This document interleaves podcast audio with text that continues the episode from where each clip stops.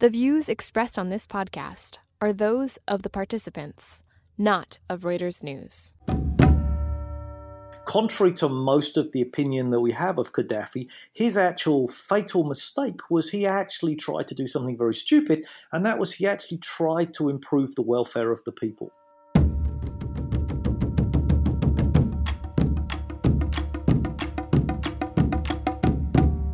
You're listening to Reuters War College, a discussion of the world in conflict, focusing on the stories behind the front lines.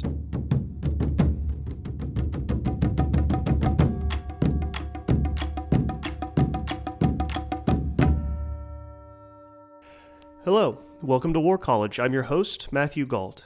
Today we're talking to New York University professor of politics, Alastair Smith. So, back in 2011, Smith and Bruce Bueno de Mesquita published a book titled The Dictator's Handbook Why Bad Behavior is Almost Always Good Politics.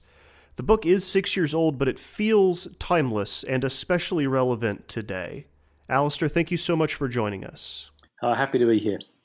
So, in the West, we often watch dictators in other parts of the world and say to ourselves, how is this guy still in power?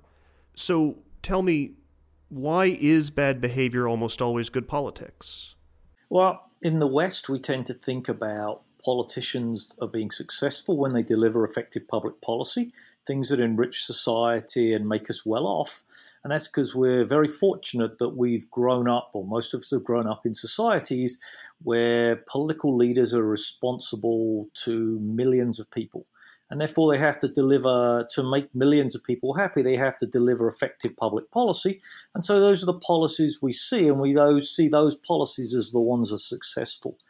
Unfortunately, the vast majority of people around the world have grown up in under political institutions where the leader is responsive to a, a far smaller number of people and it's those leaders they survive in office by keeping the small number of supporters they're beholden to happy and so we see thing, the policies they enact enrich the few at the expense of the many, which seems very contrary to those of us who've grown up in the West. Right. This this goes to so the, one of the core concepts of the book is the idea of essentials and interchangeables as parts of the political system. Correct. Yeah. So most of the time we like to bandy around the word democracy. Uh, I like to think of political institutions as being on a continuum. So we could think about how many people does a political leader need to stay in power? What's the support do they need? You know, so in a democracy, you might want to think you need half the voters. Uh, it turns out you always need much less than half the voters because of things like electoral colleges and gerrymandered districts, but you need many, many people. Autocrats, they survive by having support of relatively few people. But we can actually think of all of these things on a continuum. So we can think about different political rules. Things, simple things like gerrymandering reduce the number of voters that a, a, a, politician needs the support of in order to stay in power. So we can think of democracies and autocracies all on one continuum from only needing several hundred or several thousand supporters. That might be the case in North Korea or in Syria, all the way up to the United States, where you need tens of millions of voters to support you to stay in power. And of course, the ways you make tens or hundreds or thousands of people happy as opposed to tens of millions of people happy are very different. Right, and this this speaks to how someone like say Gaddafi stayed in power for so long because he was good at keeping the small coalition happy. Yeah, in fact, I would actually say that contrary to most of the opinion that we have of Gaddafi, his actual fatal mistake was he actually tried to do something very stupid, and that was he actually tried to improve the welfare of the people. So, relative to other North African countries, and particularly oil rich countries, he promoted a higher, much higher level of literacy and education than neighboring states. And he also allowed there to be more opposition media. He allowed more protests. So, in a relatively, I mean, in comparative terms to where he was. He let people get educated and he allowed free media. And these were things he didn't need to do. The source of Gaddafi's wealth was oil flowing out of the ground, for which he did not need an educated population. He didn't need an informed population. He didn't need the people to work so that they would be productive, so that he would raise tax revenue. He just needed the oil companies to write him a check.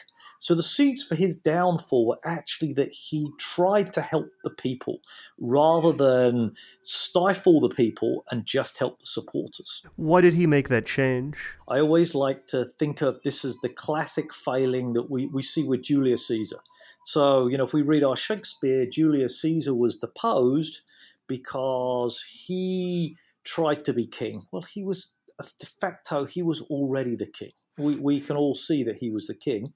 The problem came was what he actually tried to do was help the people. He tried to relieve debt and the trouble was, many, many of the Romans had become indebted because of all the civil wars, and they, they couldn't work their farms because they had to do military service, and they came back to find themselves in them and their families in debt and being sold into slavery. And he tried to relinquish these debts. He tried to help the people at the expense of his coalition.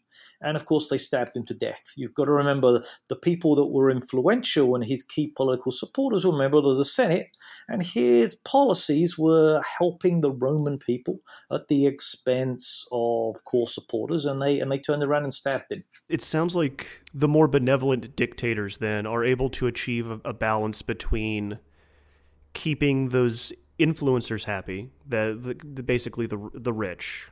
I'll I'll use shorthand if you don't mind, and keeping the people happy. But are are there ever instances where the people finally enact a kind of political change from your perspective, or does it only happen if the people are able to entreat the rich to help them.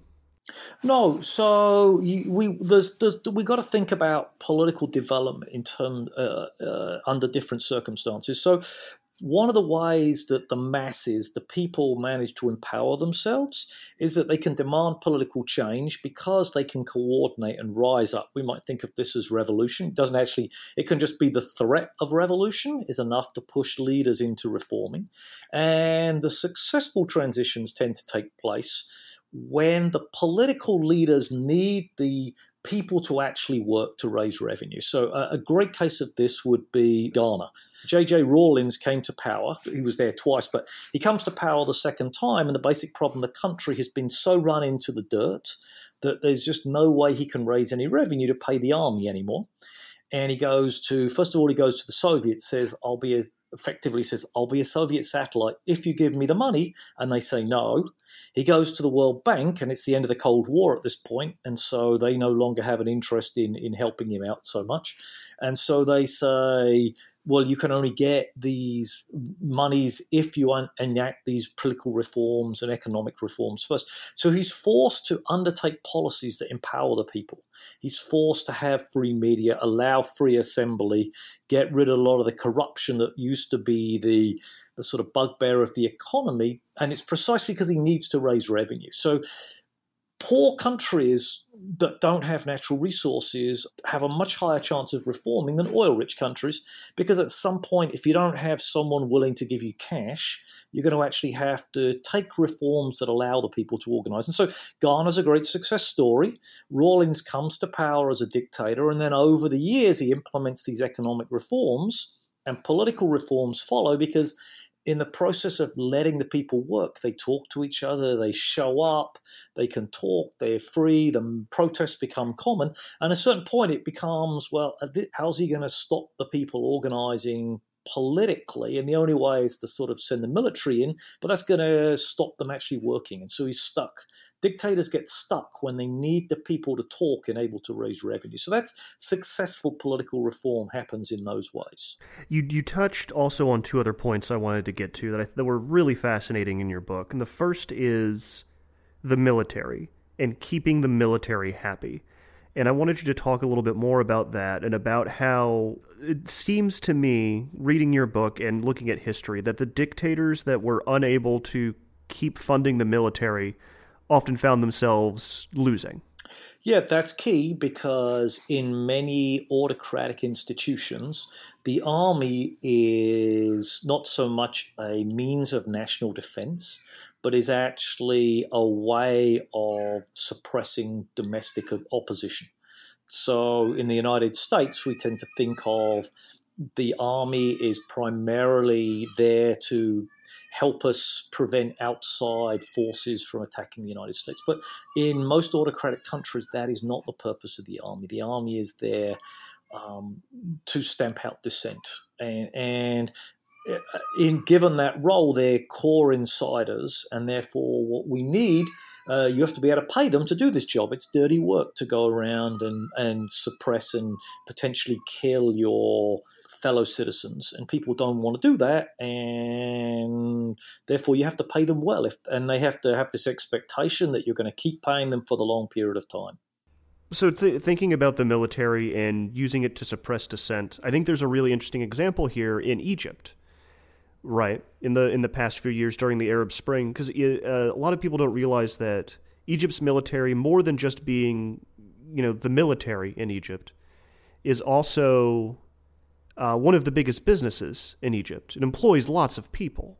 Absolutely. So the Egyptian government functions to keep the, or particularly before the Arab Spring, so we've had a bit of mixing up with the, the Muslim Brotherhood coming in, but the, the army was integrated heavily into the economy.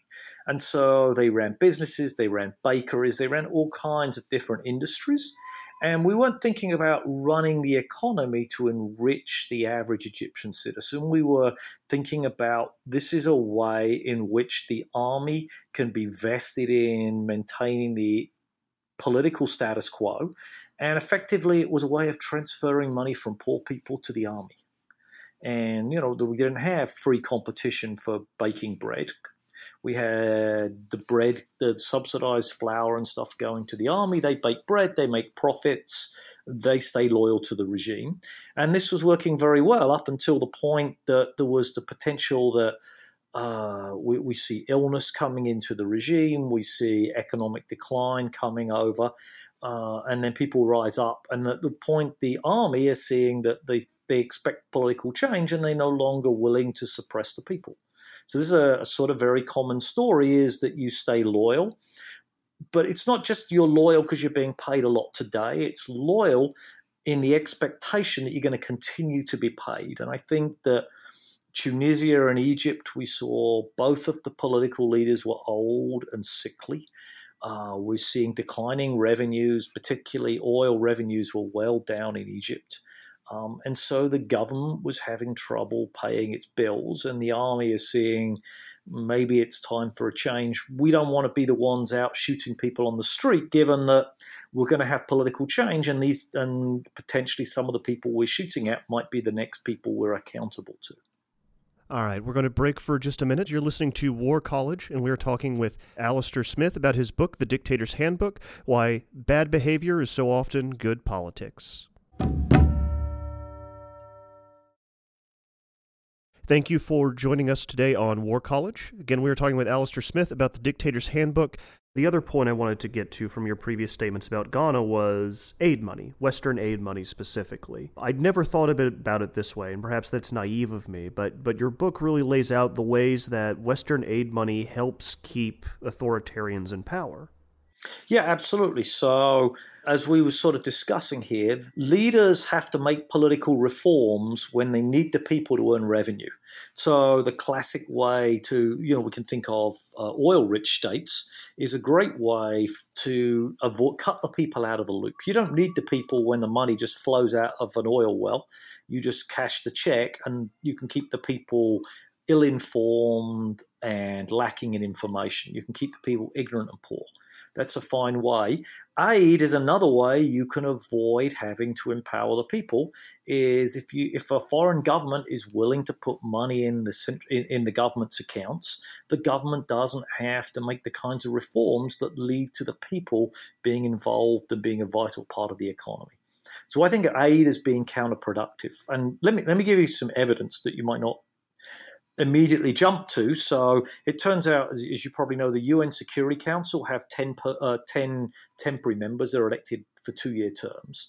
And one of the things scholars have noticed is that whenever someone's elected to that Security Council, the, their amount of aid they get goes up greatly. They also get access to the World Bank and the IMF and all kinds of regional banks, and the terms on the money they get are better. So basically, getting elected, you can now do policy favors for rich Western nations, and in exchange, you're going to get a ton of like, I'm going to call it free money. It's just money because you can potentially do a favor, be called upon to help make a unanimous decision in the Security Council. So we would sit there and think if aid was a good thing, we would expect the countries in the Security Council to actually grow at a faster rate than those that aren't. But it actually turns out it's exactly the opposite. Countries elected to the Security Council grow at about half the rate that countries that aren't elected to the Security Council. They also have contractions in their political freedoms, and they also tend to see a decline in democracy over the period in which they're a member of the Security Council and shortly afterwards. So it's it's exactly the opposite to what you would think. We also see that the the average person in a country that gets a lot of aid is actually also really turned off. So, if you, for example, there's a, a, survey called the World Value Survey that gets conducted around the world every sort of five years in different countries. Countries that receive tons of American uh, tons of American aid. If you ask the people what their average view of Americans is, it's extremely negative compared to the, the average around the world. You know, if American aid was helping provide development and assistance, you would actually think these people would be very positively disposed to the United States. But it's actually exactly the opposite. Places like Egypt that get tons of US aid actually have a miserable opinion of the United States. And it and it's basically because we are paying off or I guess America is paying off dictators to get policy changes that they want, right? You know, famously, Jimmy Carter started aid to Egypt to get them to recognize Israel. Yeah, uh, so that's right. And so Mubarak was getting billions of dollars of US aid to enact a policy that the average Egyptian didn't like, the recognition of the state of Israel the, the government of Egypt did nothing to actually, you know, let's say, teach kids in school toleration for, for the Jewish state. That was not the policy. The policy was sort of the exact opposite, which was hatred of Israel. And then they take money, pay off their supporters to sponsor this policy. So the people are left with this double whammy that now the government has money to pay supporters, so it doesn't need to empower them through liberal economic policies uh, or free media or freedom of association, things that lead to a productive society. And they have to live with this policy of recognizing the state of Israel, which they don't like. So this for them it's doubly bad. They stay mired under a dictatorial regime, and at the same time they have to have a country that's recognizing a state of Israel that they hate.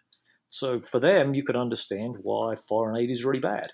This book also explained to me in a very clear and cogent way why the U.S. has an easier time establishing relationships and getting what it wants from authoritarian countries. Basically, fewer people are making political decisions, correct? So, yeah, so let's suppose you just think of a very simple trade here of policy for money. The autocratic state wants money and they have something they can sell, which is policy favors. So let's suppose let's suppose the policy being asked for by a foreign power to you as a citizen of the of the recipient country is worth a thousand dollars. Let's say this is basing rights for U.S. troops, or adopting an anti-communist policy, or opening your markets to the, allow U.S. to take over the market. Whatever whatever the policy, let's say it's a thousand dollars and now let's think, just do the simple maths about whether the leader would go along with such a policy. Well, if suppose you're the political leader and you need a thousand supporters to support you, well, you so long as the aid is in excess of a million dollars, you can give each of your supporters a thousand dollars. As a thousand supporters, a thousand dollars. A million dollars is all it would take, and you would be indifferent politically between enacting the the policy that was demanded of you or not. And so, if you've got several million dollars, you can keep a million for yourself, pay the supporters to take this policy they don't like, and that's all well. Now, if we would think about changing the policy, so now you need a million political supporters, i.e., it's a very democratic place. Well, now we're talking a thousand million dollars, a billion dollars to pay all the leaders' supporters to adopt the policy that the US want. Obviously, that aid doesn't take place. We never see such an aid flow because the policy being there's no way the US, the policy could be worth so much to the US voters that they pay a billion dollars for this aid. Uh, very few aid for policy deals would be worth that much to the US voters. But you see the magnitude of dictators are easy to buy because it doesn't take much to compensate the supporters for adopting the policies they didn't like. Um, so we, like in the US and most democracies, they go around the world claiming that they want to promote democracy. But at the end of the day, you want to think how many democracies has the West really created? And is it really in their incentives to do so? Setting up elections and having the sort of trimmings of democracy is very well, but keeping leaders beholden to a small number of groups means that you can buy favors from them very cheaply. Something that caught my eye as I was researching this book and reading some of the reviews of it that came out a few years ago is that the main critique I saw over and over again of your ideas is that they're cynical. And I'm wondering how you answer that charge cynical does cynical does not necessarily mean wrong. I'm totally willing to take that this our book is cynical. We believe that political leaders at the end of the day are motivated by self-interest and the self-interest of most leaders is to stay in power and therefore they carry out the policies that best keep them in power they do what their supporters want and they try and keep that number of supporters to be as small as they possibly can. And that's sort of at the end of the day, the, the working basis we start from. The conclusions we draw, we believe, explain how the world works, both with respect to which leaders stay in power, the kinds of policies leaders pursue, the foreign policies they have, aid policy, how people fight wars, which nations win wars, all those policies follow as a logical consequence of the framework we set up. Now, you can call it cynical because we don't put a lot of stock in the good nature of political leaders. But when I look at the empirical evidence, I think being able to predict 99% of the action because thinking about the incentives that leaders have and forgetting about that some leaders might be benevolent, that 1% that's left over is the way to go. Um, so, you know, I often hear people tell me about, well, what about recent growth in China, for example, that that's sort of enlightened autocratic behavior, for which I would say 150 years ago, China was probably the largest economy in the world. Um, and how is it that China became so poor? It's because they had autocratic leaders in power. Mao took China and drove its economy into the ground. And people say, well, only through autocracy can we get decisive action to strengthen the economy. We can also take a relatively productive economy and drive it down into the ground and, and lead to the deaths of hundreds of thousands of people. What is the safest way for a dictator to leave power? For them to survive?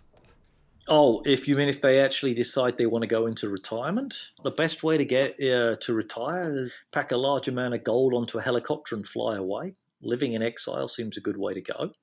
Very few dictators, many, many, dictators die in office or they die fleeing. Um, many of them don't get deposed until such time as their health becomes a real problem. So only when they're sick and the coalition can see that the sort of gravy train they've been living on is coming to an end anyway, do they turn on the dictator. Nearly all dictators try and last it out. Uh, fleeing overseas is a good way to go. This, this, is an interesting area because this is one of those places where a country and a people's sense of justice can actually get in the way of a peaceful transition of power and actually act as a negative incentive for a dictator to leave, correct? Yeah, I actually have real issues with the idea of these uh, international criminal courts and trying to get justice. Unambiguously, dictators break rules of what we might think in the West of being fair and treating the citizens with respect, and whether which often leads to breaking of many many human rights laws and international conventions. I always sit there and think we, we have the situation that we would like a leader to flee into exile, but if they do, they're likely to be prosecuted. And so we force this leader into this situation is let's say I have a 20% chance of retaining power if I try and send my security forces onto the street to murder people. Or I could go live in exile, but if I try and go to exile, I'm going to end up in a jail cell. The leader's going to be far more likely to take the risk of his security forces hanging on to power. And a lot of people, yeah, these are bad guys, but is it worth seeing tens of thousands of people killed or many more people being suppressed in the meantime because there's no easy exit for one bad guy?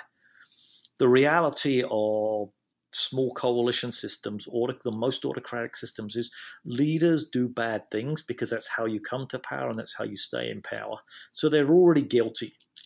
And if we're going to punish them, then it just means that they're going to continue to do that rather than provide them with a soft exit. It's extremely unjust, but the fact that you can't commit to letting these guys off the hook when they step down often means that we're sentencing potentially tens or hundreds of thousands of other people to continued suppression and the potential of death. So that's that's always a tricky answer with respect to uh, post transition justice. All right, for my last question, I want to ask you about the West's favorite dictator, Vladimir Putin. How do you see him ending? How does that dictator leave power? Do you think he'll pull a switcheroo like he did before and become prime minister and make Medvedev uh, president? I think Medvedev's approval ratings are pretty low at the moment. What do, what do you see happening and playing out in Russia in the next few years? Oh, Putin? Well, um, the Russian economy is in a big decline um, I think that we one thing we might want to think about is quite simply what oil, oil price is. If the oil price goes up, he has more money. It's easier to stay in power. If the oil price stays low, then he's going to find it harder to continue to pay his supporters. I don't see any likelihood of an immediate change in this in Russia. The the he clearly has enough resources at the moment. Um, he's healthy and well. And, you know, we see these pictures of him riding around on horses, bare chested. I think of this more as an advert to his supporters. It's he's saying, I'm robust and healthy and I'm here for the long term, rather than any sort of macho thing. I think it's an important signaling device that he's healthy and is going to be around for a while. And institutionally, we may have, as you called it, switcheroo he, you know, he'll go to be prime minister for a term and then come back for president, or he may change the constitution so he can run as president again. Um, but I don't see any immediate short-term prospects for reform in Russia. Alastair Smith of New York University, thank you so much for joining us. The book is The Dictator's Handbook: Why Bad Behavior is Such Good Policy, and it's very cynical, but as Smith said, cynical does not necessarily mean wrong.